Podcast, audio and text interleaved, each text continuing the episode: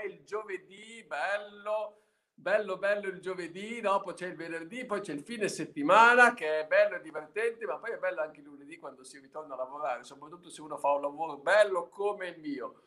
Ed è la mela che passa, la mela di stamattina la daremo a Laura Caserta della Fondazione Territon e discuteremo con lei con questa colossale organizzazione, con questa balena del non profit, la balena bianca una volta c'era, adesso c'è la balena di Teleton, una grandissima organizzazione importantissima che è nota a tutti gli italiani per il semplice motivo che eh, fa una grande maratona televisiva e poi tutto l'anno raccoglie fondi per. E parleremo insieme a Laura Caserta di questo. Ma prima, come è prassi, poi oggi è giovedì, ci pigliamo le cose un po' più con calma, stiamo andando verso il fine settimana, andiamo a chiacchierare insieme a Emanuele. Emanuele, ci sei? Ah, non c'è. ci sono, ci sono. Problemi tecnici. Mo che bella finestrina, ma dove sei? Sei dalla tua nuova ah, in casa? ufficio. No, in ufficio. Fa, Bene, ma benvenuto. Ah, eccola Giulia. Finalmente vediamo qualcun altro oltre ai soliti, soliti, volti, maschili, brutti, io e te. Esatto. Hai qualche notizia per me oggi? Sì, eh, beh, innanzitutto ci avviciniamo al weekend, quindi se, eh, questo weekend ci sono le giornate del FAI, Ah. Ci sono le giornate del FAI, tra l'altro quest'anno per la prima volta sono due weekend, se non sbaglio il prossimo, e, eh, cioè questo e quello dopo. E le giornate ah, del Patrice che ti ha mandato una no no eh, perché io ci vado cioè tutti gli anni è un evento che mi piace partecipare quindi ah ma che eh... bell'uomo, veramente, ma che bell'uomo, ma vai alle mostre, sì. vai al FAI, ma sei veramente... No, però guardavo, Forlì non è che offre tanto, eh, guardavo gli eventi, le, i luoghi attorno a Forlì. Come, canale, eh, ca- canale Ravaldi... Ravaldino. Eh, eh, tutto qui, cioè cos'è? tutto qui cos'è? No, beh, la Rocca. Arnaldo Mussolini. Chi cavolo è Arnaldo Mussolini? È il figlio, il fratello? Non so. Vabbè, comunque passeggiato, no, c'è la chiesa di Santa Margherita, Santa Sofia, la Rocca di Forlimpopoli. No, no, cose belle ce ne sono. E... Okay. Quindi no, questo è l'appuntamento per questo weekend. E in realtà la notizia è un'altra che volevo darti. Ah, bello, bello. E ho... ringrazierà che gli abbiamo fatto un po' di pubblicità. Patrizio Simonelli, direttore, vice direttore, penso che sia adesso generale del FAI o comunque sicuramente almeno direttore, generale, direttore fundraising e raccolta fondi. No, ho un altro video che prometto dura un minuto, non di più, e mi piace perché, vabbè, Coca-Cola ha lanciato delle lattine scritte in braille, quindi il linguaggio dei non vedenti, per celebrare i 100 anni dell'Unione Italiana Cechi Ipovedenti. Quindi sono Quindi queste la. Coca-Cola Italia? Ha fatto una collaborazione con l'Unione Italiana Cechi Ipovedenti. Bello, ma, e... ma bravo, porca. E... No, è bello perché ovviamente cioè, il messaggio qual è? Regaliamo un sorriso a chi non può vedere con gli occhi. E, e sono quindi dei... quindi avrà, avrà il linguaggio braille sopra? Sì, adesso ti faccio vedere il video ah, e facciamo qua.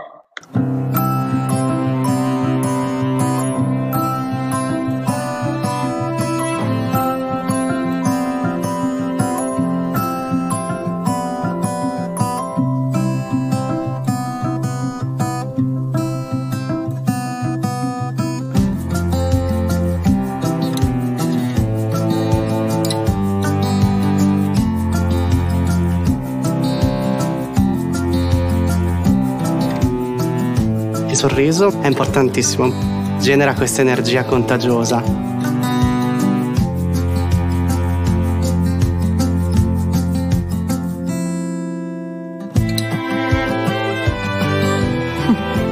Se strofini ancora esce il genio, molto carino. Stai davvero accarezzando una lattina. e in effetti è così.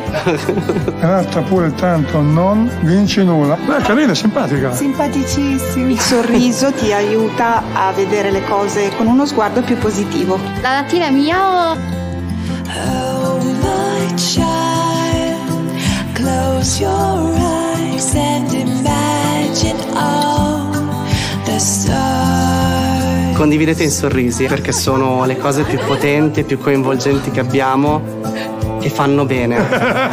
Una Coca-Cola, un sorriso.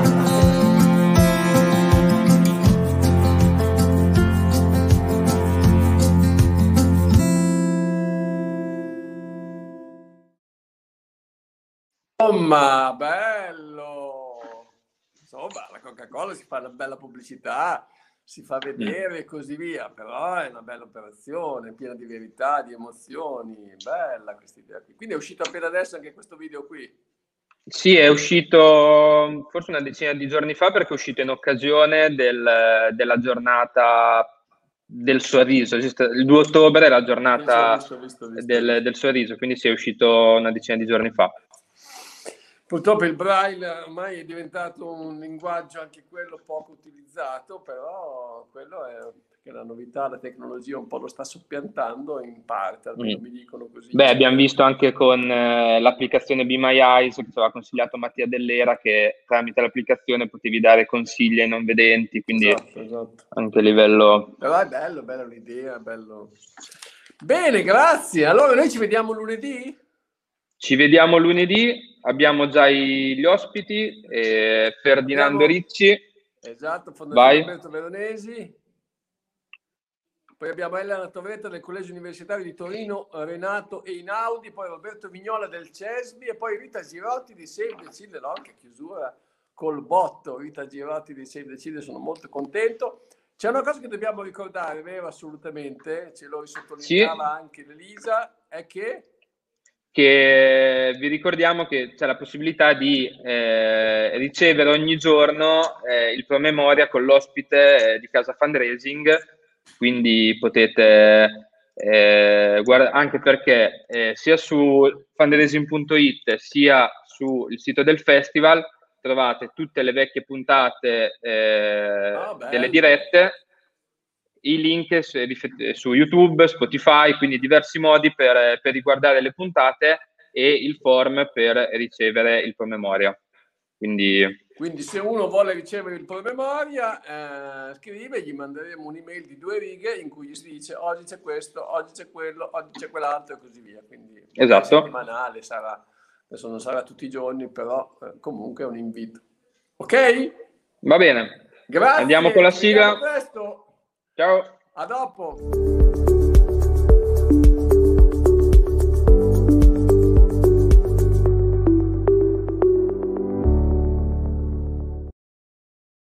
Ed eccoci qua, ben arrivati allo spettacolo della mela e ben arrivati alla nostra diretta tele- eh, televisiva Facebook Casa Fundraising. Oggi finiamo la settimana col botto e andiamo a incontrare una grande, grande, grande organizzazione, una delle più importanti eh, organizzazioni italiane nate ormai qualche anno fa, la Fondazione Teleton e incontriamo la persona che si occupa e che ha la responsabilità della raccolta fondi, della comunicazione raccolta fondi degli individui da privati, da persone fisiche, me, te, lei, noi e sicuramente Teleton ha un grande influsso anche sulle aziende, ma per Bacco quanto conta avere sostenitori privati fisici dentro la Fondazione Teleton. E quindi sono ben lieto di andare a collegarmi, penso con Milano, con Laura Caserta. Milano, Milano, Milano. Ci sei?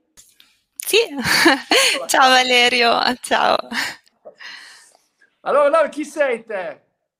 Chi sono? Mi hai presentato, anzi, mi hai presentato, sono un po' intimorita, dal, hai parlato di una balena, siamo un'organizzazione balena, spero non parlassi di me.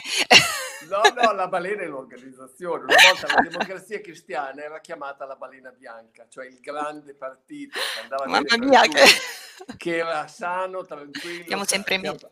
stiamo parlando di 30 anni fa. Teleton quando è stata fondata?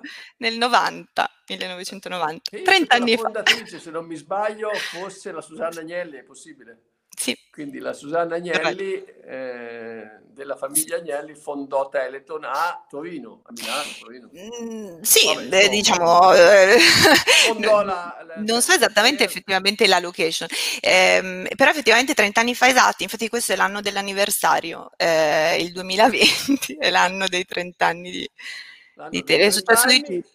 Teleton viene sostanzialmente a imitazione dei Teleton di Jerry Lewis eh, statunitensi Eh, in cui si sì. facevano queste Teleton, cioè queste grandi Maratone maratone- televisive. queste maratone televisive che eh, Teleton, quindi maratona televisiva, era Sì. l'accorciamento di questo per fare e voi siete andati, siete partiti su questo perché all'inizio avete fatto maratone televisive. Sì, sì, e facciamo ancora in effetti anche quello. Eh, sì, è stata una fa- cioè, un gruppo di famiglie di, di pazienti affetti da, mm, da distrofia muscolare che bussò alla porta di Susanna Agnelli. È proprio una storia bella questa di, del- di come è nata e, e gli chiese aiuto portando l'esempio di, che hai citato, quello di Jerry Lewis negli Stati Uniti, che era stato così di successo. E lei si entusiasmò della Ma voi possibilità. come fate a tenere alta la tensione con i vostri donatori visto che avete un solo evento grosso, importante, ma poi durante l'anno cos'è? Si spengono le luci? Eh beh, effettivamente per un po' di anni è stato proprio così, credo, poi io non c'ero, io sono arrivata nel 2012 e per un po' di anni è stato sicuramente così, è stata un- un'organizzazione diversa forse dalle altre in- eh, perché è nata intorno a quell'evento e accesa durante Ma nel quell'evento. 2012 era già cambiato quando sei Sì, arrivato sì, in Ah, parte sì, però diciamo in realtà è dal 2012 in avanti che mh, abbiamo diciamo, aggiunto alla, mh, il più possibile virtuosamente alla maratona anche tutte le altre attività che oggi facciamo, per cui oggi esistiamo effettivamente tutto l'anno. Quindi cosa avete? I volontari? Cosa avete? Eh sì, I abbiamo- enti locali? Cioè quando tu parli con gli individui... DL. Cioè, hai intanto io, Ma io personalmente- sbagliata, ma penso che siano 40 milioni, 45, non mi ricordo. 45 milioni di 45 raccolta milioni di euro raccolte in un venerdì, sabato e domenica, sostanzialmente. Oddio, no, no, no, no, in tutto l'anno. eh, No, io 40 dicevo durante la maratona. Ah, durante la maratona. Ehm, ma allora la maratona raccoglie un insieme di, di- di- di- cose, nel senso che eh, raccoglie la, dal- dall'SMS, ehm, raccoglie quindi dalla, dalla- Comunque dal- c'è una cifra che è importante, no? È circa il 70-80%. Beh, era, adesso, Era. adesso pesa ehm, meno, nel senso che ovviamente è mh, eh, stata più che compensata da una raccolta di regolari durante l'anno. Considera, ecco, ti, ti do il numero dei regolari, noi raccogliamo ehm, circa 20 milioni di euro da- dai regolari e quindi poi di Ah, conseguenza. attenzione, allora dai regolari, eh, questo è molto importante, quindi non è più un evento eh, importantissimo che fa il botto, ma poi lì iniziate a raccogliere eh, in un modo regolare. Cosa vuol dire in un modo regolare? Vuol dire che voi fate televisione e face to face e così? Sì, eh, sì, e poi cioè, ci sono anche altri canali, il web, tanto quest'anno soprattutto si sta sviluppando sempre di più, e poi piccoli canali che possono essere la conversione dei, dei donatori one-off del database verso regolari, insomma, quindi No, devi telemarketing. parlare semplice, eh? La conversione dei one-off nei database, cioè... Eh, cerchiamo di convincere i donatori che sono già nostri donatori, ma non in modo regolare mensile, diciamo, ma magari con una regolarità personale che può essere Te con ti il... al telefono e tenti di, di upgradare, come si dice in termini tecnici, cioè di aumentare la donazione di Eh beh, anche tu, eh, occhio, occhio alle sì, parole difficili. viene- viene morire. Ci caschiamo tutti. Sì, sì, sì. Eh. Tenta- tentiamo di far diventare coloro che hanno donato per la maratona televisiva durante la maratona o nei momenti Oh, in cui li incontrate Sì, o in altri momenti in cui li coinvolgiamo, sì. e, e qui è diventato un introito importante perché insomma Eh Sì, eh sì, alla fine sì, eh, negli- in questi anni, perché di fatto, guarda, noi abbiamo iniziato con i vari canali, il primo con cui siamo partiti è stato proprio il face to face, eh, proprio in quegli anni lì, nel 2013, diciamo, il primo anno che possiamo dire veramente tale, e quindi in questi anni siamo cresciuti così e quest'anno, insomma, siamo, eh, abbiamo superato i 100.000 donatori regolari. Ah, quindi il lavoro tuo adesso è molto molto diverso rispetto all'inizio, cioè tu devi tenere la cura di questa gente. Di eh sì, sì, è vero, è vero, hai ragione, hai perfettamente ragione, c'è un tema di, sì, sicuramente di... Eh, posso dire acquisizione, una parola che no, non ti volevo vincolare. acquisizione sì, e... di parlare in inglese quanto vuoi dopo no, no. Eh, però è anche e soprattutto adesso un tema di relazione, ecco, eh, secondo, secondo noi, perché poi è, è, una delle cose sulle quali riflettiamo Ma tanto. Come fate a sviluppare la relazione? Ti metti al telefono te, gli mandi delle email personalizzate, gli vai a trovare i piccioni viaggiatori a casa, qual è il tema? Come che sviluppi il Donald, cioè, l'approccio Donald centrico? Sì, tra l'altro, questo, eh. Eh, sì, sì, esatto, rispetto ai donatori regolari, ma non solo in realtà, a, a, tutti i tipi di donatori, insomma, che ci donano, siano essi regolari mensili oppure eh, donatori più saltuari, ehm, però un, che hanno una loro regolarità, perché poi ci sono persone che ci donano tutti gli anni a Natale, eh, quindi è il loro momento e se lo ricordano per conto loro. Eh, un, abbiamo molto, mh, diciamo, sofisticato eh, il, il, nostro ciclo di comunicazione, si tratta di, di, di un ciclo che mette insieme tante di quelle cose che dici, quindi sì, gli parliamo al telefono, gli scriviamo, eh, gli scriviamo sia cose cartacee, noi abbiamo un house organ, il Teleton Notizie che esce quattro volte l'anno, quindi è anche l'occasione per raccontargli più approfonditamente i, i nostri temi, eh, gli inviamo l'estratto di bilancio, li, gli scriviamo via mail tutti i mesi, quindi è, è quello che possiamo sì, definire un, un ciclo di, di, relazione con loro eh, che si, si, si, riempie insomma di tutti gli strumenti, cioè, utilizza tutti gli strumenti che in parte hai citato, quindi dal telefono alla mail. Al... Tu hai notato dei cali durante il periodo Covid? Avete fatto qualche azione particolare durante il periodo Covid oppure che non è ancora sì, finito, eh, perché no, eh, finito, il periodo Covid stanno iniziando a chiudere i plessi universitari. Mm. No, infatti, passato, quindi la cosa è drammatica. Drammatica, sì. Sì. Eh, sì, è stato un periodo topico, penso per tutti, insomma ho sentito anche altre interviste che hai fatto e insomma ci sono passati dentro tutti con... Eh, ci siamo stati tutti. Eh, per noi è stata un'occasione, in realtà è stata veramente un'occasione anche positiva, se vogliamo guardare il bicchiere mezzo pieno, di, mm, eh, di rinnovata relazione con il donatore. Con i donatori sì, o con sì. il tuo team? Con, il, con entrambe le cose. Entrambe le cose. hai portato una foto del tuo team, vero? Dov'è che Sì.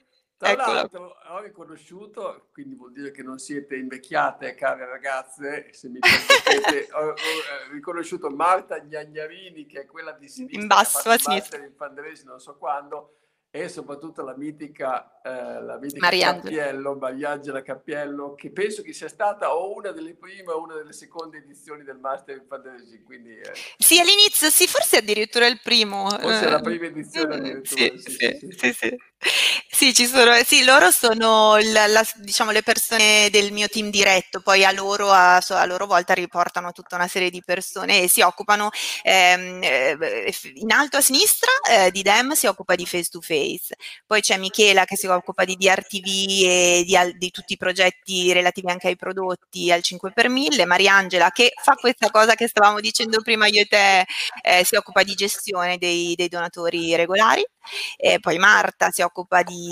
donatori mh, one off, eh, quindi insomma non rego- regolari mensili, eh, Guglielmo che si vede un pe- per un pezzo di comunicazione e anche Iorel che la vedi sulla poltrona gialla e poi c'è Gerolamo che si occupa di analisi. Ah, quindi avete anche un analista? Eh, sì. Quindi il lavoro brutto lo fate fare al maschio, tutti gli altri si divertono. No, dai, c'è anche un altro maschio, eh, Guglielmo, quello che si occupa di comunicazione, che invece è una cosa che di solito, di solito fanno le donne. quanto è importante. Come si sì. chiama, hai detto? Gerolamo. Gerolamo, ti saluto, mi raccomando, tieni tieni alta tieni duro.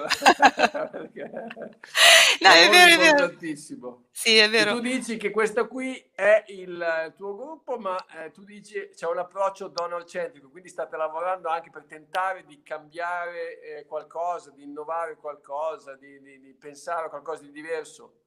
Sì, stiamo, diciamo che la, il passaggio della prima fase Covid, chiamiamola così, eh, ci, ha, ci, è servito per imparare tante cose di noi come squadra. Qui effettivamente io ti, ho messo come titolo la squadra non è la pausa, la macchinetta del caffè, perché eh, comunque essere distanti e noi siamo subito andati eh, in smart working a partire praticamente dalla chiusura, quindi 9 di, 9 di marzo, eh, fino al primo di settembre. Siamo rimasti tutti a lavorare da casa, ha funzionato tutto perfettamente anche tecnologicamente, quindi eh, diciamo da tutti i punti di vista l'infrastruttura diciamo, ha tenuto, ma soprattutto ci siamo anche un po', se vuoi, riscoperti come, come squadra o comunque abbiamo capito che quella squadra che pensavamo funzionasse eh, alla prova dei fatti effettivamente funzionava davvero. Credo che nelle difficoltà più drammatiche no, si veda se, se, le persone sono in grado di comunicare, di tenere botta.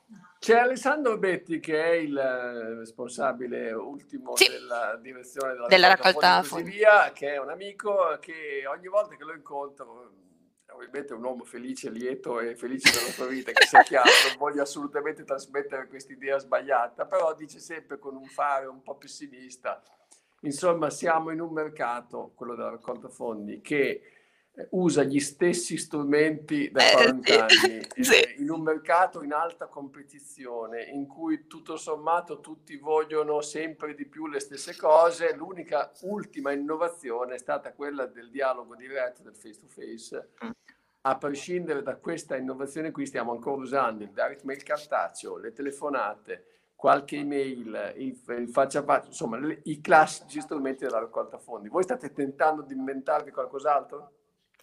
Eh sì, è vero, non, è, non lo rende triste, credo, no, però... No, no, no, non volevo mandare questo. Lo dice in modo, dire, no, in modo evolutivo, diciamo. No, è, è verissimo, è, è vero, ci, ci, ragioniamo spesso, un tema, te lo, te lo, dice perché effettivamente è un tema nella sua testa, ma anche nell'organizzazione, è un tema sul quale ci interroghiamo molto, su come fare, fare innovazione, perché l'innovazione spesso è, sca- è scambiata per uh, l'idea geniale, oppure la magia, no? eh, cioè la soluzione magica, cioè qualcuno a un certo punto ce l'avrà un'idea. Ah, qualche che... idea, qualche innovazione che ti è venuta venuto in mente da copiare. Siamo quattro gatti qui. ma eh, il, il, punto vero è che ci, l'innovazione non è un'idea, appunto, ma è un, è un processo eh, che, che, che, deve essere messo in, in piedi costantemente. Quello che mh, mm, ci, siamo, ci stiamo, stiamo capendo è che, eh, sul quale stiamo un po' interrogandoci, è che quando eh, sei spinto da una necessità o da un'urgenza, eh, una soluzione a un problema la, la trovi anche in maniera innovativa. Eh, quando non sei... trovato qualche soluzione innovativa in questo periodo? Beh, per esempio, però non è niente di super originale, però perché l'ho sentito già raccontare da qualcuno che hai già intervistato, adesso non, non, faccio nomi perché non mi ricordo chi l'avesse detto, però l'ho sentita questa cosa e mi sono detta, cavolo, anche noi l'abbiamo fatto. Ehm, quando ci siamo trovati con il, nel, questo è un tipico esempio, no? il lockdown ha impedito ai dialogatori di scendere in strada e quello lì è un problema, è un problema grosso anche perché soprattutto se hai dialogatori in house, quindi hai persone che sono della del tuo team sostanzialmente eh, devi impiegarle anche. Ehm, e quindi eh, ti, questo ti spinge a, a guardare trasversalmente, no? non solo verticalmente, quindi a guardare lateralmente all'interno dell'organizzazione, a chiedere a, a tutti di, ehm, di, pensare a come impiegare persone. E quindi, e, e, quindi li abbiamo veramente eh, impiegati a più livelli, quindi abbiamo provato a capire se sono bravi a fare dialogo in strada one to one, face to face, dialogo saranno bravi a, a, a, dialogare al telefono, se sono bravi in questo dialogo al telefono, eh, scusami, se sono bravi a dialogare per strada con persone sconosciute, forse saranno ancora più empatici con eh, donatori di, lunga, di, lungo corso e quindi... Quindi li avete eh, cacciati al telefono?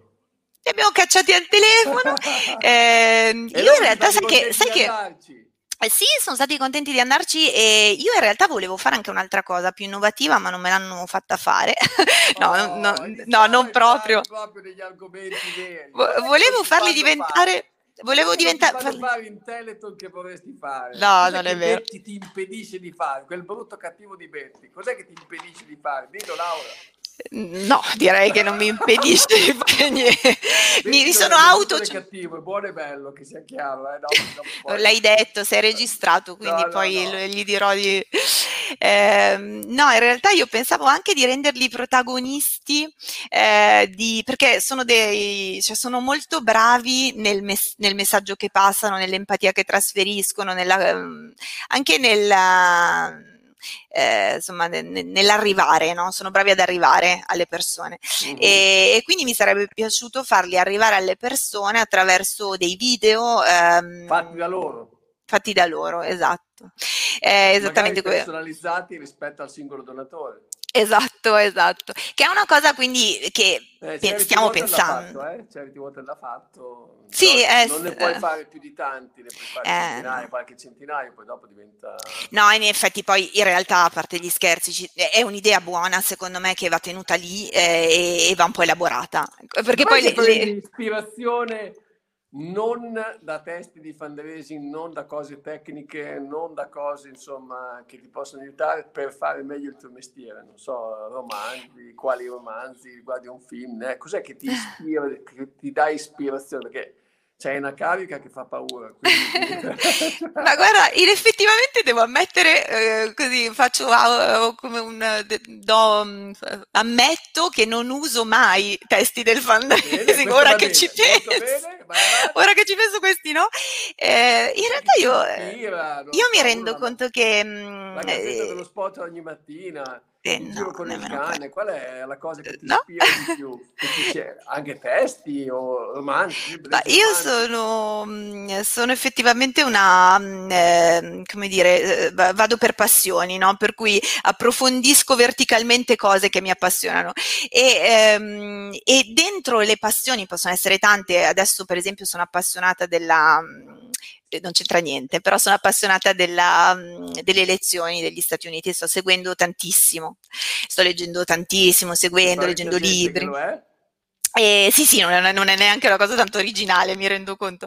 Eh, ed effettivamente, quando, eh, per esempio, nel, nel, fare questo tipo di, di, del fruire da, da, da privato, da, da, persona che non è un, pro, un, professionista necessariamente che lavora in Fondazione Teleton, questi contenuti, incappo no? in cose eh, interessanti. Per esempio, l'altro giorno ho sentito mh, un'intervista ad un giornalista che ha scritto un libro su mh, eh, Fox News, la, il canale televisivo adesso non ricordo il nome, scusami, del giornalista, un giornalista americano che veniva intervistato mh, eh, su, sul libro e, e parlava di eh, multicanalità e secondo me questo è uno stimolo molto interessante, poi per noi super interessante, cioè è vero, oggi si parla tanto di digital ed è vero che mh, è, è, un tema, il canale e, e, il canale da utilizzare in maniera... Mettere insieme le cose. E cioè lui diceva non è morta la televisione, eh, come forse si pensava anche, no? eh, se, se, se, pensiamo a qualche anno fa si diceva questo, non no? morirà la, la, televisione. Non è, la televisione. Non è morta per niente e oggi siamo in in un mondo in cui in realtà questi canali ci sono ancora, ci sono ancora tutti, sono cambiate le dinamiche di interazione tra di loro e le potenzialità reciproche. quindi sei Biden o Trump? È una domanda possibile. No, no, non fa, però non, non faccio il... Il detto è never ask, never say.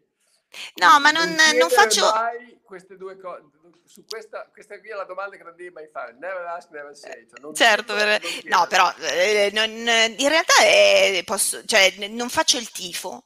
Eh, mi sto informando più proprio per capire, capire anche che cosa ah, spinge a votare persone come Trump, che oggettivamente non credo che voterei, però, mh, mm, paura, però c'è un motivo. La paura, la paura, sì. tutta paura, il più grande movimento del sì, c'è tanto da...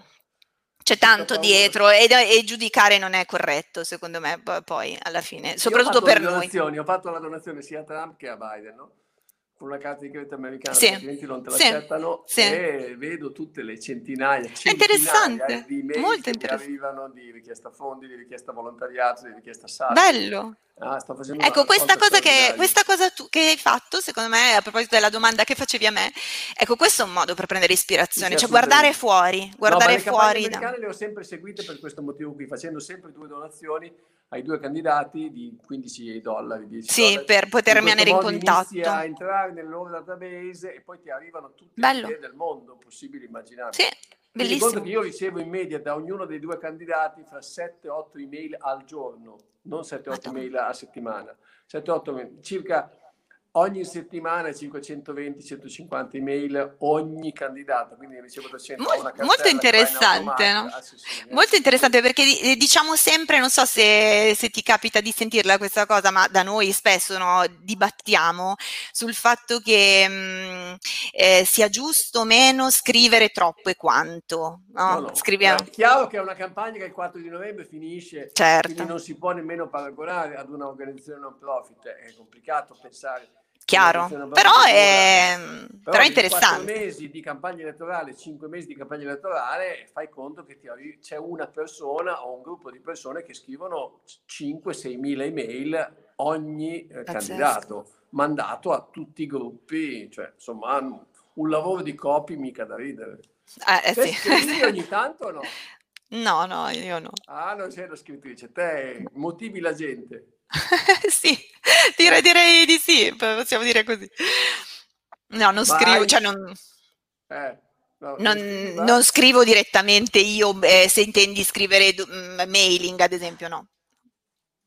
Ma Poi scrivo, scrivo un sacco di mail alle persone all'interno dell'organizzazione. Ma quello sì. sempre a Teleton, ad esempio, quando vai in un albergo ci sono gli shampoo gratuiti, li prendi su, li porti a Teleton per avere qualche soldo in più per Teleton, eh, rubi, Oddio no, oddio alberghi. no, non lo faccio, do- dovrei, eh, sia una cosa che si fa. Sabato e domenica Non- pensi a Teleton e non so, qualcuno in vicino a te ti sente sonnambulista che pensa No, beh, oppure... sai, sai che no, eh, a parte gli scherzi, eh, sì, ti potrei dire in qualche modo di sì, nel senso che questo qui è un lavoro, ma non è solo un lavoro. eh, è molto di più. Ho lavorato per tanti anni in aziende profit prima di, di entrare in Teleton. mh, e, e in effetti ehm, se un lavoro ti piace, ti appassiona, comunque ci pensi spesso, non solo nelle ore in cui lavori, no? Eh, questo è sempre di- stato dietro a te c'hai tutti quanti i gadget di Teleton, allora mi è venuta in mente questa idea qui. Beh, sono in, uffi- sono in ufficio, quindi effettivamente ho... Ah, sei in ufficio, non sei a casa. No, no, Ah, quindi ti effettivamente scocchi. ho gadget tu fossi a casa. vari. No, no. A Eh, casa non ce li ho così tanti. Teleton, hai parecchi dei gadget.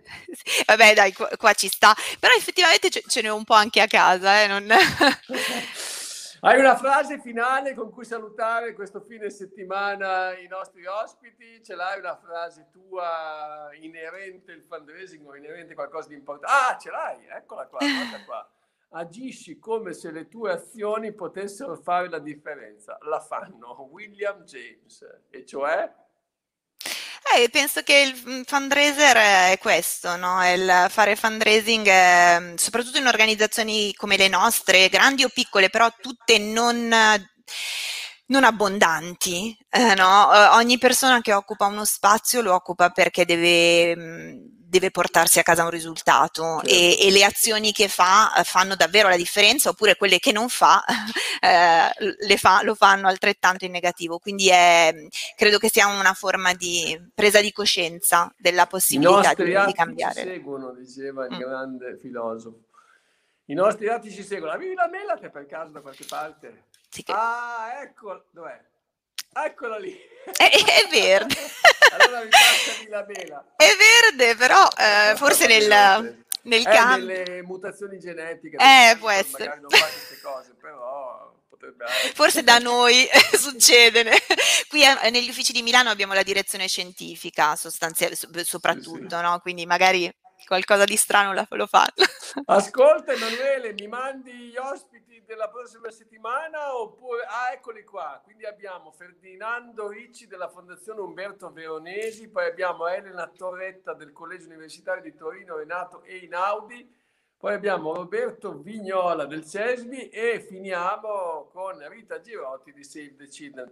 Ricordo a tutti che coloro che vogliono ricevere il promemoria della mm, casa fundraising basta che lo scrivano in fundraising.it e una volta a settimana, una volta al giorno, a seconda di come loro vogliono, gli mandiamo il promemoria con l'elenco dei partecipanti. Siamo, penso, alla 52-53esima puntata. La seconda serie dura uguale alla prima, cioè altre 32 puntate, poi come al solito piccola pausa, prepariamo la produzione come Netflix, non so se mi spiego, e ci prepariamo alla terza stagione. Dobbiamo arrivare a 1500 puntate, quindi ne abbiamo del tempo.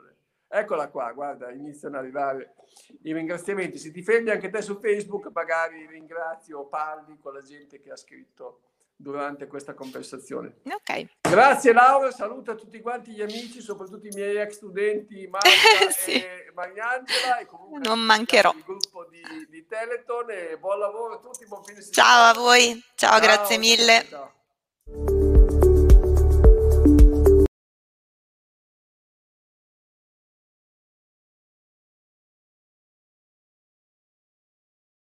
Ferdinando Ricci, eccoci qua. Salve a tutti, è mezzogiorno, mezzogiorno e un minuto e ricominciamo per la penultima settimana della seconda serie. Abbiamo ancora due settimane di incontri eh, per questo Casa Fundraising. Oh, intanto leggiamo gli ospiti delle prossime, delle prossime giornate. Abbiamo Elena Torretta del, del Collegio Universitario Einaudi, Roberto Vignola del CESBI mercoledì e giovedì mattina a mezzogiorno abbiamo Rita Girotti di Save the Children, del hub dei servizi di Save the Children, l'hub internazionale. Sarà una giornata molto interessante, come anche le altre due. Un collegio universitario con Elena Torretta e CESVI, la, la grande organizzazione autoctona, nel senso che è un'ONG nata, e sviluppata e cresciuta in Italia e dall'Italia ha fatto tantissimo. Basta ricordare il grande il grande presidente. E, e quindi eh, oggi noi incontriamo invece un'altra grande organizzazione di cui sono veramente onorato eh, perché insomma rappresenta eh, storicamente una grande organizzazione nel mondo della ricerca scientifica eh, fondata da un grande professore, il professor Umberto Veronesi e proprio la sua fondazione, la Fondazione Veronesi. Probabilmente non c'è nessun uomo che in Italia ha legato il suo nome così tanto anche pubblicamente alla ricerca sul cancro.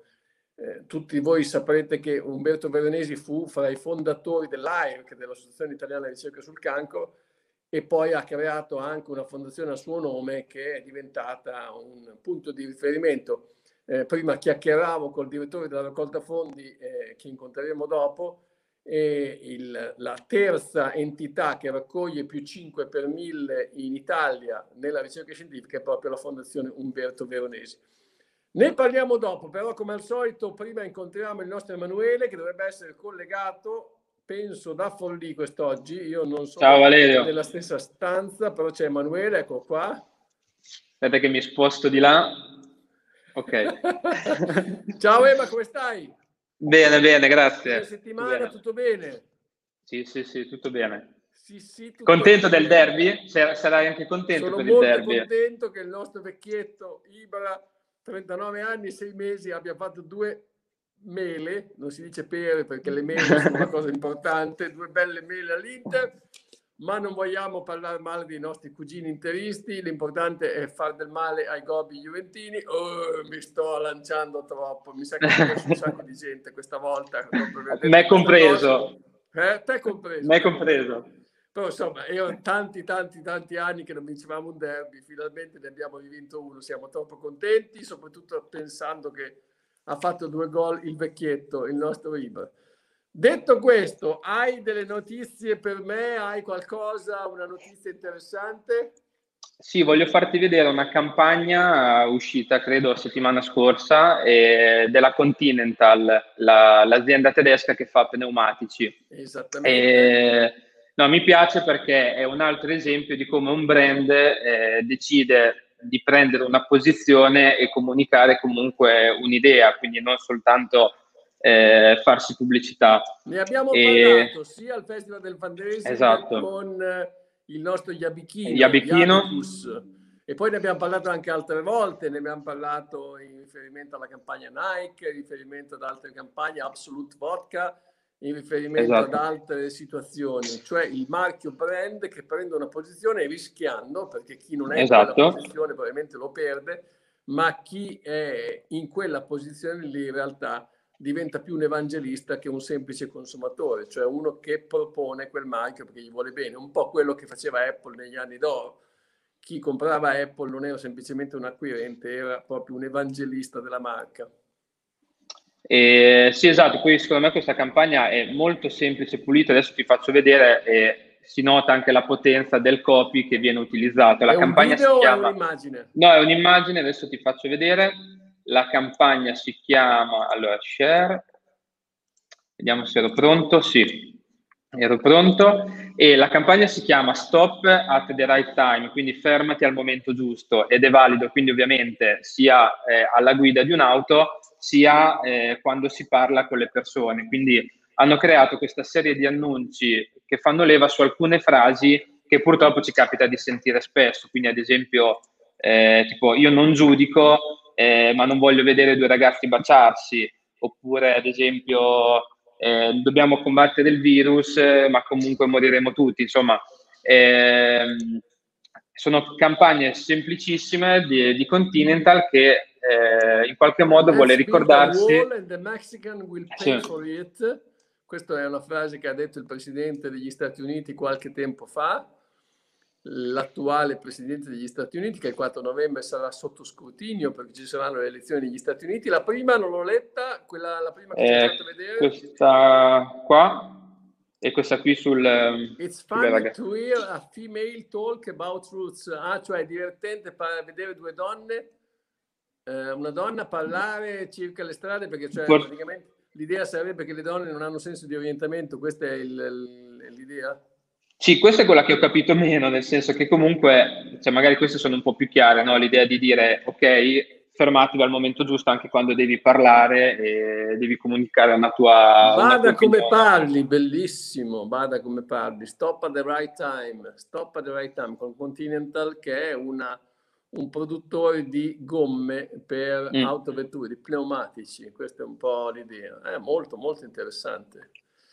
E questa qui è una campagna che è immagino negli Stati Uniti in questo momento. Sì, esatto, negli Stati Uniti, non so se l'hanno fatto anche in Europa, non, non, non lo so, e, però sì, comunque ecco, molto semplice il copy, comunque studiato bene. C'è il copy che secondo loro uno si dovrebbe fermare e lì c'è la, il Continental, c'è l'immagine del pneumatico. Del pneumatico. Dopo la prima frase, quella in nero. Tutto quell'altro esatto. sarebbe meglio non dirlo, questo è un po' Tipo io, no, io non sono rassi, razzista, ma eh, tutte quelle oh, sì, frasi sì, che ti capita a sentire. Io non ho niente contro i gay, ma ho un sacco di amici e di esatto. sono le classiche frasi che si dicono sono frasi un po' scontate, tipo i, non ci sono più i giovani di oggi o non ci sono più le mezze stagioni, però quando poi si toccano i sentimenti e l'umanità e la dignità delle persone è tutta un'altra cosa, non è più uno scherzo. Mm.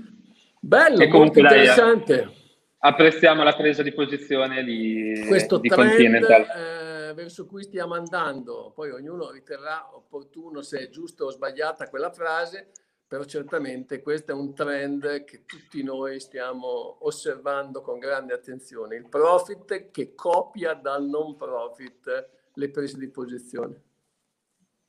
Esatto, io lancerei la sigla e partiamo Vai, con l'ospite perché anche oggi abbiamo tantissimo materiale. Grazie Ema, a dopo. Ciao.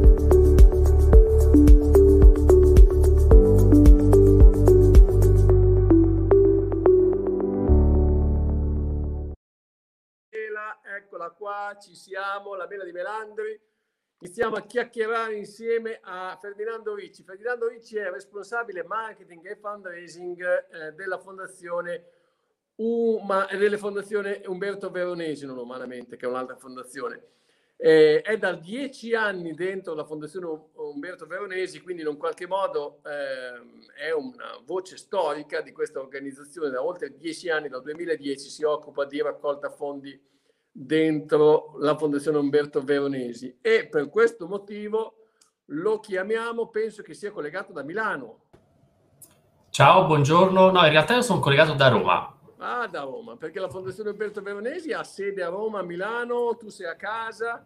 Allora, adesso sono a casa a Roma, noi abbiamo la sede principale naturalmente a Milano, eh, però abbiamo anche una sede a Roma, eh, da, da, sempre, insomma, da quando sono entrato in fondazione.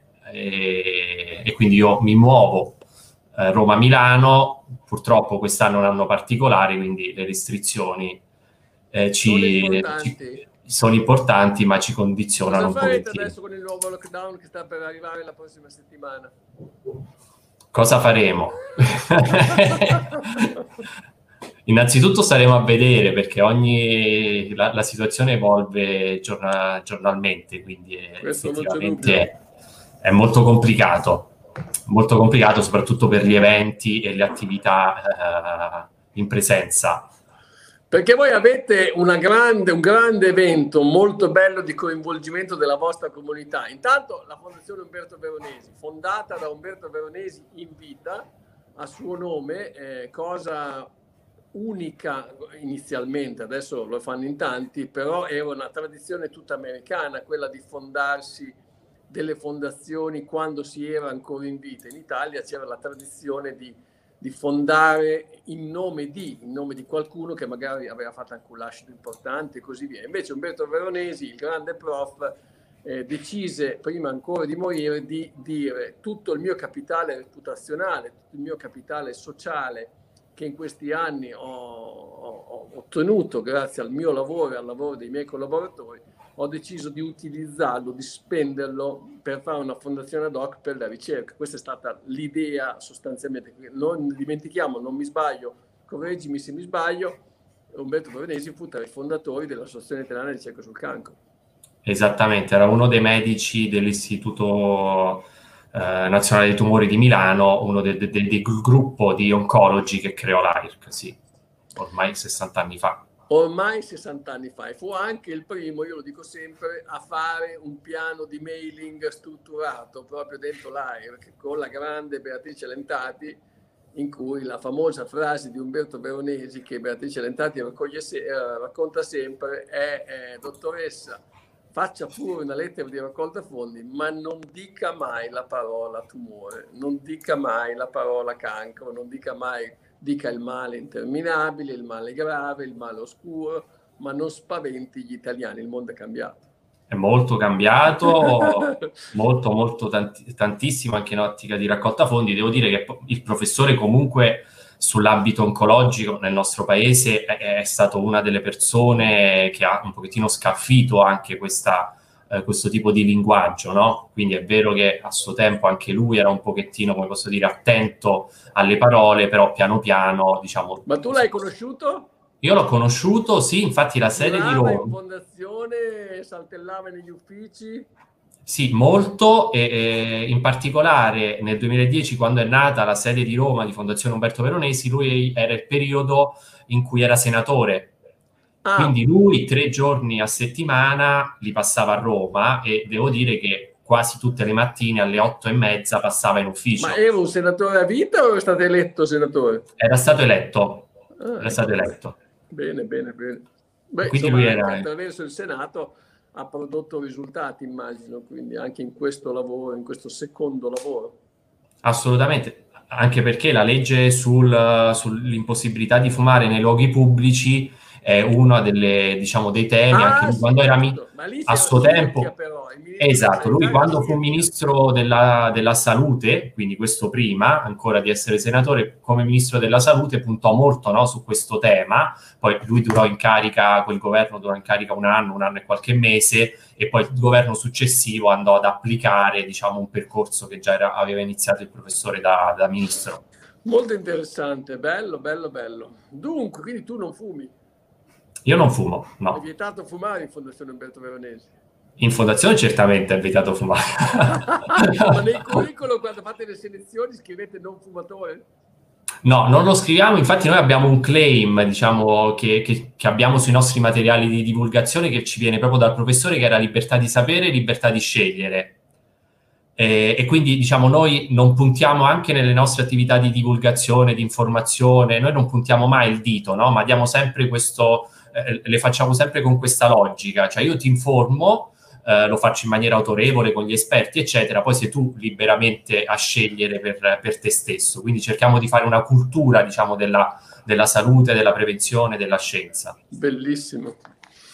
Quindi allora, eh, Covid, eh, capita il Covid, avete una...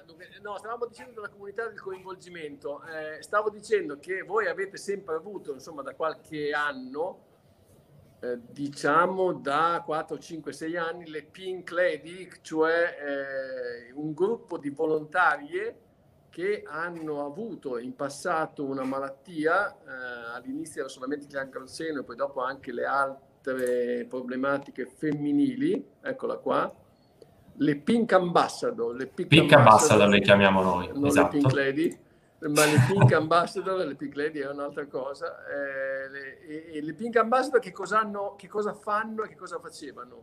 Che allora, non hanno potuto fare e come allora, avete sostituito? Perfetto, allora le Pink Ambassador è un progetto che nasce nel 2014, noi abbiamo fatto a suo tempo una call aperta appunto alle, in quel caso alle pazienti ed ex pazienti eh, oncologiche che avevano un tumore al seno, abbiamo fatto una call aperta su Milano per reclutare un gruppo di donne che volessero allenarsi con Fondazione Umberto Veronesi, essere seguite dal nostro team di esperti, quindi eh, sul tema dell'alimentazione, sul tema del movimento fisico, sul tema anche psicologico. E a suo tempo, quindi nel 2014, avevamo reclutato 17 donne che avevano superato. 2014, 17 donne, oggi invece siete? Nel 2020 il gruppo eh, che è presente in 14 città, eh, abbiamo 167 Pink Ambassador. E le Pink Ambassador cosa fanno? Sostanzialmente partecipano a delle gare come tantissime altre gare, cioè a delle mezze maratone, a delle maratone intere. Esattamente, loro fanno un percorso vero e proprio, cioè loro partendo da zero, perché ci sono anche molte donne che non hanno mai fatto attività fisica o mai si sono allenate, vengono allenate da degli, dagli esperti, da allenatori, in questo caso della FIDAL, perché abbiamo una collaborazione con la Federazione Italiana Atletica Leggera, vengono seguite dalla nostra nutrizionista, da un, un, un'equipe di psicologi, eccetera, fanno un percorso di allenamento che poi, diciamo, negli anni normali, chiamiamoli così, le avrebbe portate a correre o una maratona o una mezza maratona. Negli anni passati sono state a New York, a Valencia, ad Amsterdam, eccetera. Eh, quindi ognuno ha un proprio obiettivo da raggiungere. Quindi fanno un percorso di un paio di mesi.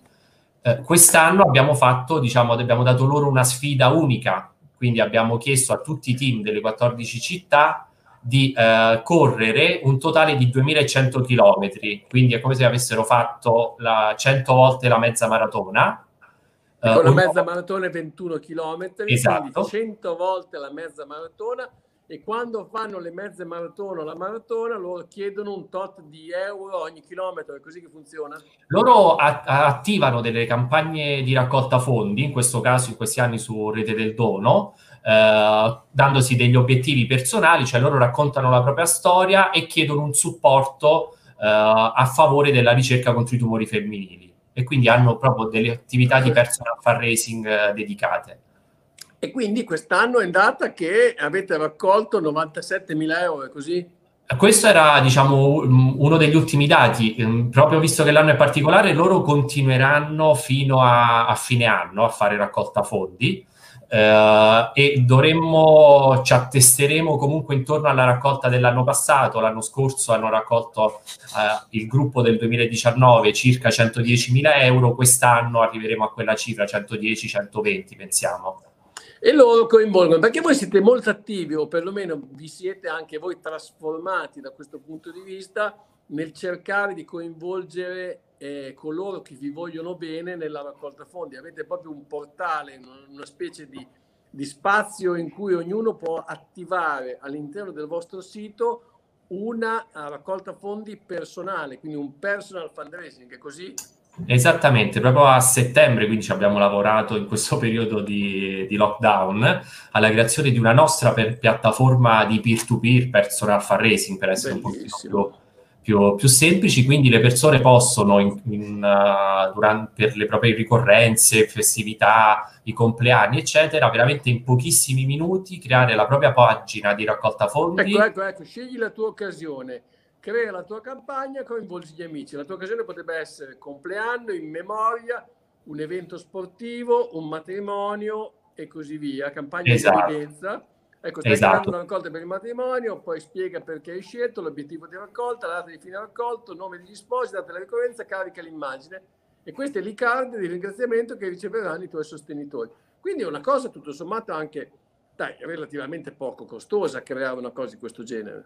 Sì, va, va- va seguita, cioè, diciamo, va seguita per quello che sono le informazioni, perché poi per- a noi piace no, entrare in contatto con i donatori, in questo caso i, i fundraiser, i personal fundraiser, anche per dargli informazioni, perché poi giustamente le persone chiedono, no, per rendere anche la, la- la campagna più di impatto, ti chiedono delle informazioni per raccontare poi i fondi a cosa serviranno, eh, quello che, che facciamo con i fondi, come li Beh, utilizziamo, però i lo fa direttamente la persona che suscita e che scatena la raccolta fondi, o no? Assolutamente sì, noi gli forniamo queste informazioni, cioè li, li- li supportiamo per eh, creare, come posso dire, quel- quei contenuti utili a, a scaldare poi il messaggio, a- a- ad avere un impatto maggiore. esempio, Marianna Magnini eh, nel battesimo della cosa, nel battesimo di suo figlio Pietro, posso immaginare, fa una raccolta fondi, ha un obiettivo di 800 euro e raccoglie 820 euro. Quindi con 12 donazioni si è portata a casa quasi 1000 euro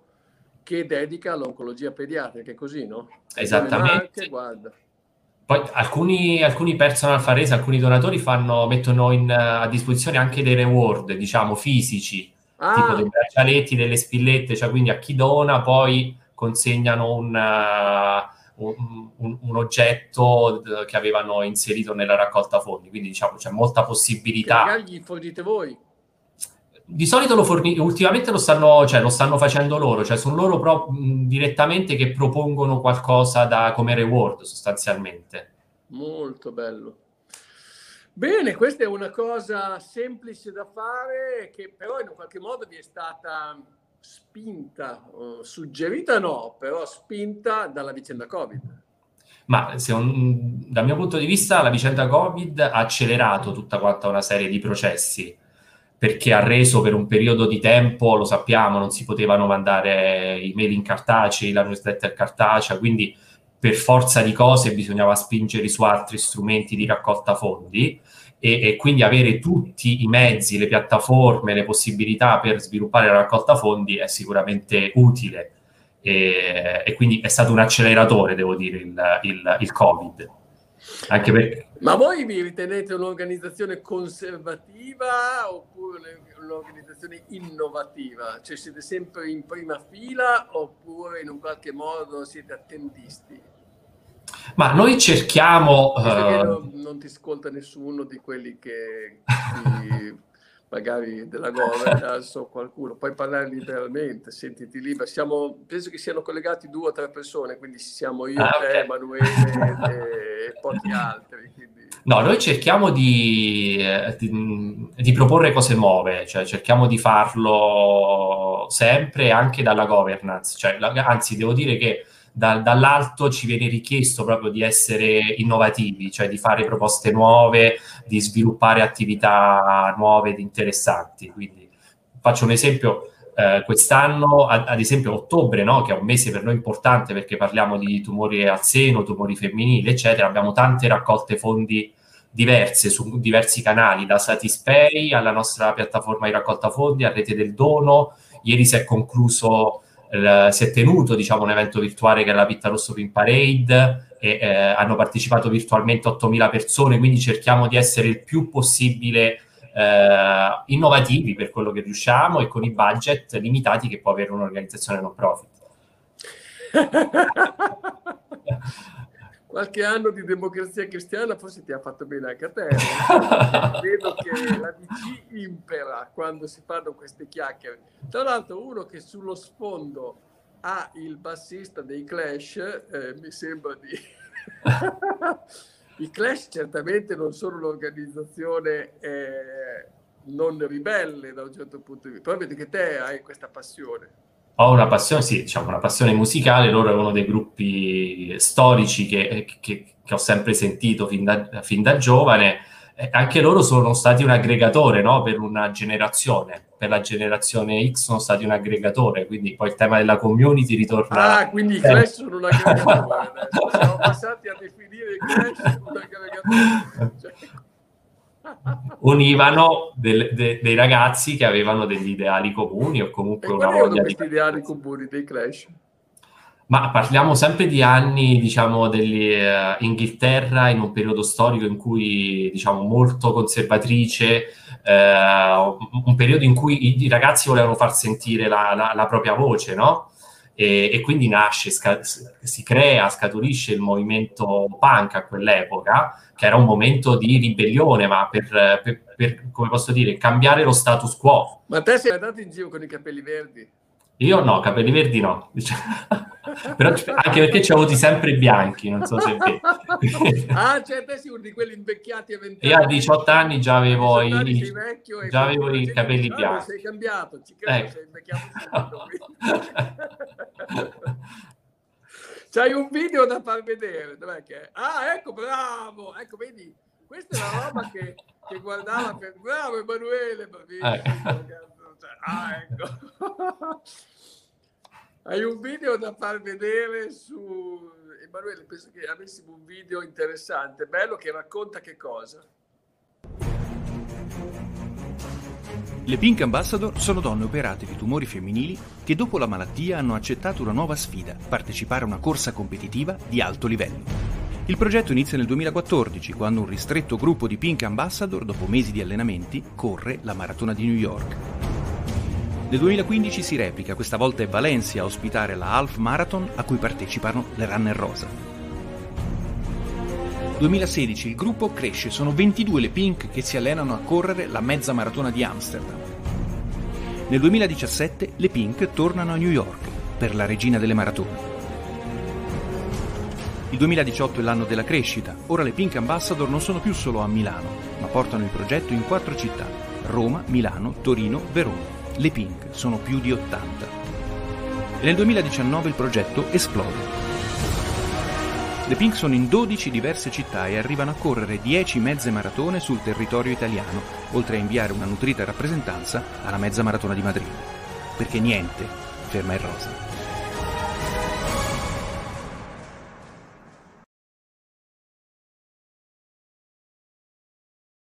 Niente ferma il rosa, niente ferma le donne. Questo è il payoff. Se, eh, se posso aggiungere, mh, per ringraziare diciamo, le, le- le nostre Pink Ambassador, perché loro poi si prestano no, a, a raccontare la causa, diventano delle vere e proprie ispiratrici su- sul tema eh, di come si può affrontare la malattia, di come si può superare la malattia. Quindi ci aiutano anche a far capire che il cancro si può sconfiggere, è difficile, però insieme eh, ce la possiamo fare, loro lo- so- sono un esempio, un esempio importante, quindi ci Ah, aiutano a 360 gradi. Ascolta, un consiglio per eh, chi, vorre- chi vuole o chi volesse mettersi in contatto con voi, lavorare insieme a voi, in generale chi vuole fare il tuo stesso lavoro. Hai qualche consiglio per i nostri studenti? Siamo in prossimità della scadenza del Master in Fundraising, e molta gente ci sta chiedendo di fare il Master in Fundraising. Metti le mani avanti. allora, io do un consiglio che è quello di non arrendersi mai. Io ho iniziato a- anni fa con il corporate, quindi puoi immaginare quante volte, insomma, ci sono tante aziende che ti stanno a sentire, ma ci sono anche tante che nemmeno ti rispondono, no? Quindi l'importante è non scoraggiarsi mai davanti a un no, davanti a, una- a- a- a un rifiuto. Parliamo Hai una percentuale? su 10 eh, diciamo su 10 richieste che mandi uno ti risponde non è detto che, che uno poi effettivamente concretizzi la donazione diciamo, questa è la Ma vi facevate aiutare quando c'era il professor Veronesi? Faceva una telefonatina a lui prima, in un qualche modo era un referee per voi oppure vi ha sempre detto andate, andate avanti da soli?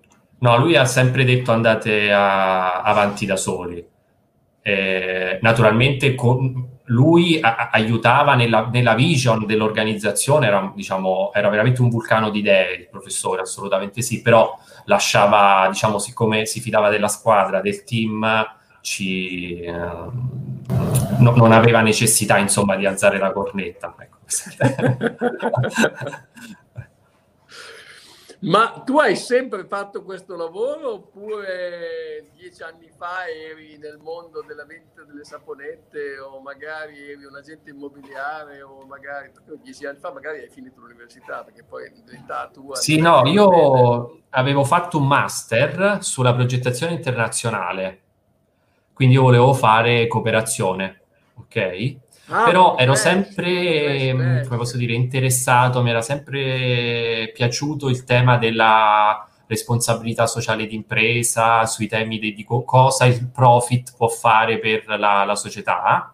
E quindi, visto che si era presentata un'opportunità con Fondazione Veronesi sul corporate, Fanesi in corporate, ho detto, io entro, comunque lavoro dall'altra parte, no? Pensavo all'epoca, lavoro dall'altra parte e proviamo a fare qualcosa per in futuro. Poi sono rimasto, diciamo, ampliato le, le conoscenze e le capacità. Appassionato. Sì. Quali sono i vostri competitor, colleghi, amici nel mondo della ricerca? Ma allora, in Italia abbiamo, una, l'hai citata tu prima, un'organizzazione non profit grandissima che è AIR, che, che si occupa di ricerca sul cancro, ha dei numeri importantissimi, un impatto di un certo tipo. Quindi io non la considererei neanche un competitor perché abbiamo dei, dei volumi completamente diversi, però siamo impegnati nello stesso ambito. Voi siete la Apple e loro la Microsoft oppure... E, um, non so se, la, se, è così facile, perché comunque vedendo i fatturati di Apple... Eh, no, la Apple tempo fa, quando ah, diciamo... Steve Jobs che era raffinato, un bel marchio, unico, leader di mercato, e poi c'era la Microsoft che faceva grandi fatturati. Ma noi... Perché mi dà l'idea che il vostro posizionamento sia molto alto. È molto alto e anche come struttura siamo sicuramente abbastanza snelli, no? Perché diciamo non siamo tantissimi, quindi abbiamo anche una facilità di parlare con eh, la direzione generale, con il management dell'organizzazione per proporre e, e portare a, in pochissimo tempo delle proposte concrete renderle concrete, quindi comunque ci aiuta anche la dimensione, no? Però... Ci, quindi diciamo aspiriamo a essere un pochettino più innovativi, ecco, un po' meno tradizionali, un po' più innovativi. Mi lancio in questa definizione. Sì, sì, sì, no, sono d'accordo. Cioè, si percepisce che, insomma, tempo fa la Microsoft era sicuramente un grande fatturato, ma non leader di mercato, la Apple era un piccolissimo, eh, un piccolissimo fatturato, ma leader di mercato, perché in un qualche modo definiva i trend. Non è più così, eh? Oggi eh no. Apple è un'azienda come tante altre, semplicemente ben fatta, ma non è più leader di mercato, anzi molte volte segue quello che gli altri hanno definito, però anche perché è diventato troppo grande. Quindi. Ascolta, ma hai qualche frase inerente al tuo lavoro che in qualche modo vuoi condividere con noi? Ma io dico sempre che se non chiedi, ah ecco è arrivata, se non chiedi non avrai. Cioè io non Mi ho... sembra pro... molto evangelico, eh? Sì, però è molto... Però è così, cioè... Invece si teneva moltissimo a dire io non sono religioso, sono ateo, non se ne parla neanche di qua di là, lo diceva spesso, no? Sì, lui diciamo era ateo, però aveva un ottimo rapporto anche con la, so. la religione, aveva un dialogo aperto. No? Sì, Quindi... Sì. Beh, un liberale, cioè un, Esattamente. Un liberale e... pensiero, un pensiero libero. Sì. E quindi apriva, amava il confronto, no? Amava il confronto, il dialogo, interrogarsi sui temi da più punti di vista. Sì, sì, Io sulla raccolta fondi, diciamo, penso questo perché eh, a volte uno ha delle remore, non chiedo, ma forse ho chiesto poco tempo fa, oppure non voglio sforzare troppo, eccetera però non lo sa, a volte non lo sai, cioè se non chiedi, non fai capire alcuni aspetti, alcune necessità, eccetera, non sai se ti dicono di no. E poi, ripeto, se ti dicono di no, non fa niente. Cioè non... Dicono di no al progetto, non dicono di no a te. Esatto. Eh? allora, devi ricordare, se qualcuno ti vedesse ad un concerto, ti riconoscerebbe o non ti riconoscerebbe? No, mi riconoscerebbe. Purtroppo, guarda, questo te lo dico. No, no. Guarda, l'ultimo concerto purtroppo quest'anno, e questo diciamo è, un, è, una crisi enorme anche per il mondo della musica, perché quest'anno non ci sono stati concerti, quindi l'ultimo concerto vero che ho visto uh, a Firenze l'anno scorso è stato giugno 2019, quest'anno è stato tutto annullato. Cioè che hai visto giugno del, del... I Tool. I Tool. Sì, non so se li conosci. La mia ignoranza in campo musicale è straordinaria. Pensavo che dicessi quello che The Shape of Body, lì, come si chiama, quell'inglese. que- quello lì che è famosissimo, che ha fatto che solo, solo con la chitarra. Ed, Ed Sheeran. Sì, perché io ho dovuto Ah, mandare invece i miei figli a vedere proprio a Firenze. Esatto, e lui, e lui ha suonato il primo giorno del, del Firenze Rocks e poi il secondo, terzo giorno c'erano i, Ed i. Sheeran. Sì, Ah, ecco, ecco. No, no, io ho mandato la Firenze, sono tornati tardissimo di notte inoltrata per sentire Ed Sheeran. Grazie Ferdinando, grazie. Vedete, no, lo dico ai nostri telespettatori, eh, vedete che dentro un uomo mite, sereno, tranquillo, tutto ben sistemato, si nasconde un'anima ribelle. Quando ho visto quella foto là di dietro, quell'immagine là di dietro, ho pensato subito, Ferdinando, tu di dove sei? Io sono di Posta Fibreno, che non so se conosci, che penso proprio di no, è un paese in provincia di Frosinone, Ok? paese, paese piccolissimo, 1200 abitanti. E poi trasferito a Roma e Milano. A Roma, esatto, sì, per studiare e poi quindi lavoro ti porta a fare delle Quindi scelte. eh, Frosinone può venire oltre a una squadra di Serie A che poi è andata subito in Serie B, qualcosa di buono può venire. Sì, può venire buono ovunque. In Italia ci sono 8.000 comuni, quindi diciamo. Grazie Ferdinando, buon lavoro davvero. Domani mattina abbiamo Elena Torretta a mezzogiorno del Collegio Universitario di Torino, Renato Einaudi, poi abbiamo Vignola Roberto del CESVI mercoledì e infine chiudiamo la penultima settimana della seconda serie di eh, Casa Bandresi con Rita Girotti di Save the Children. Grazie davvero Ferdinando del tempo che hai speso con noi, ci vediamo alla prossima, grazie davvero. Ciao, grazie. Ciao, ciao.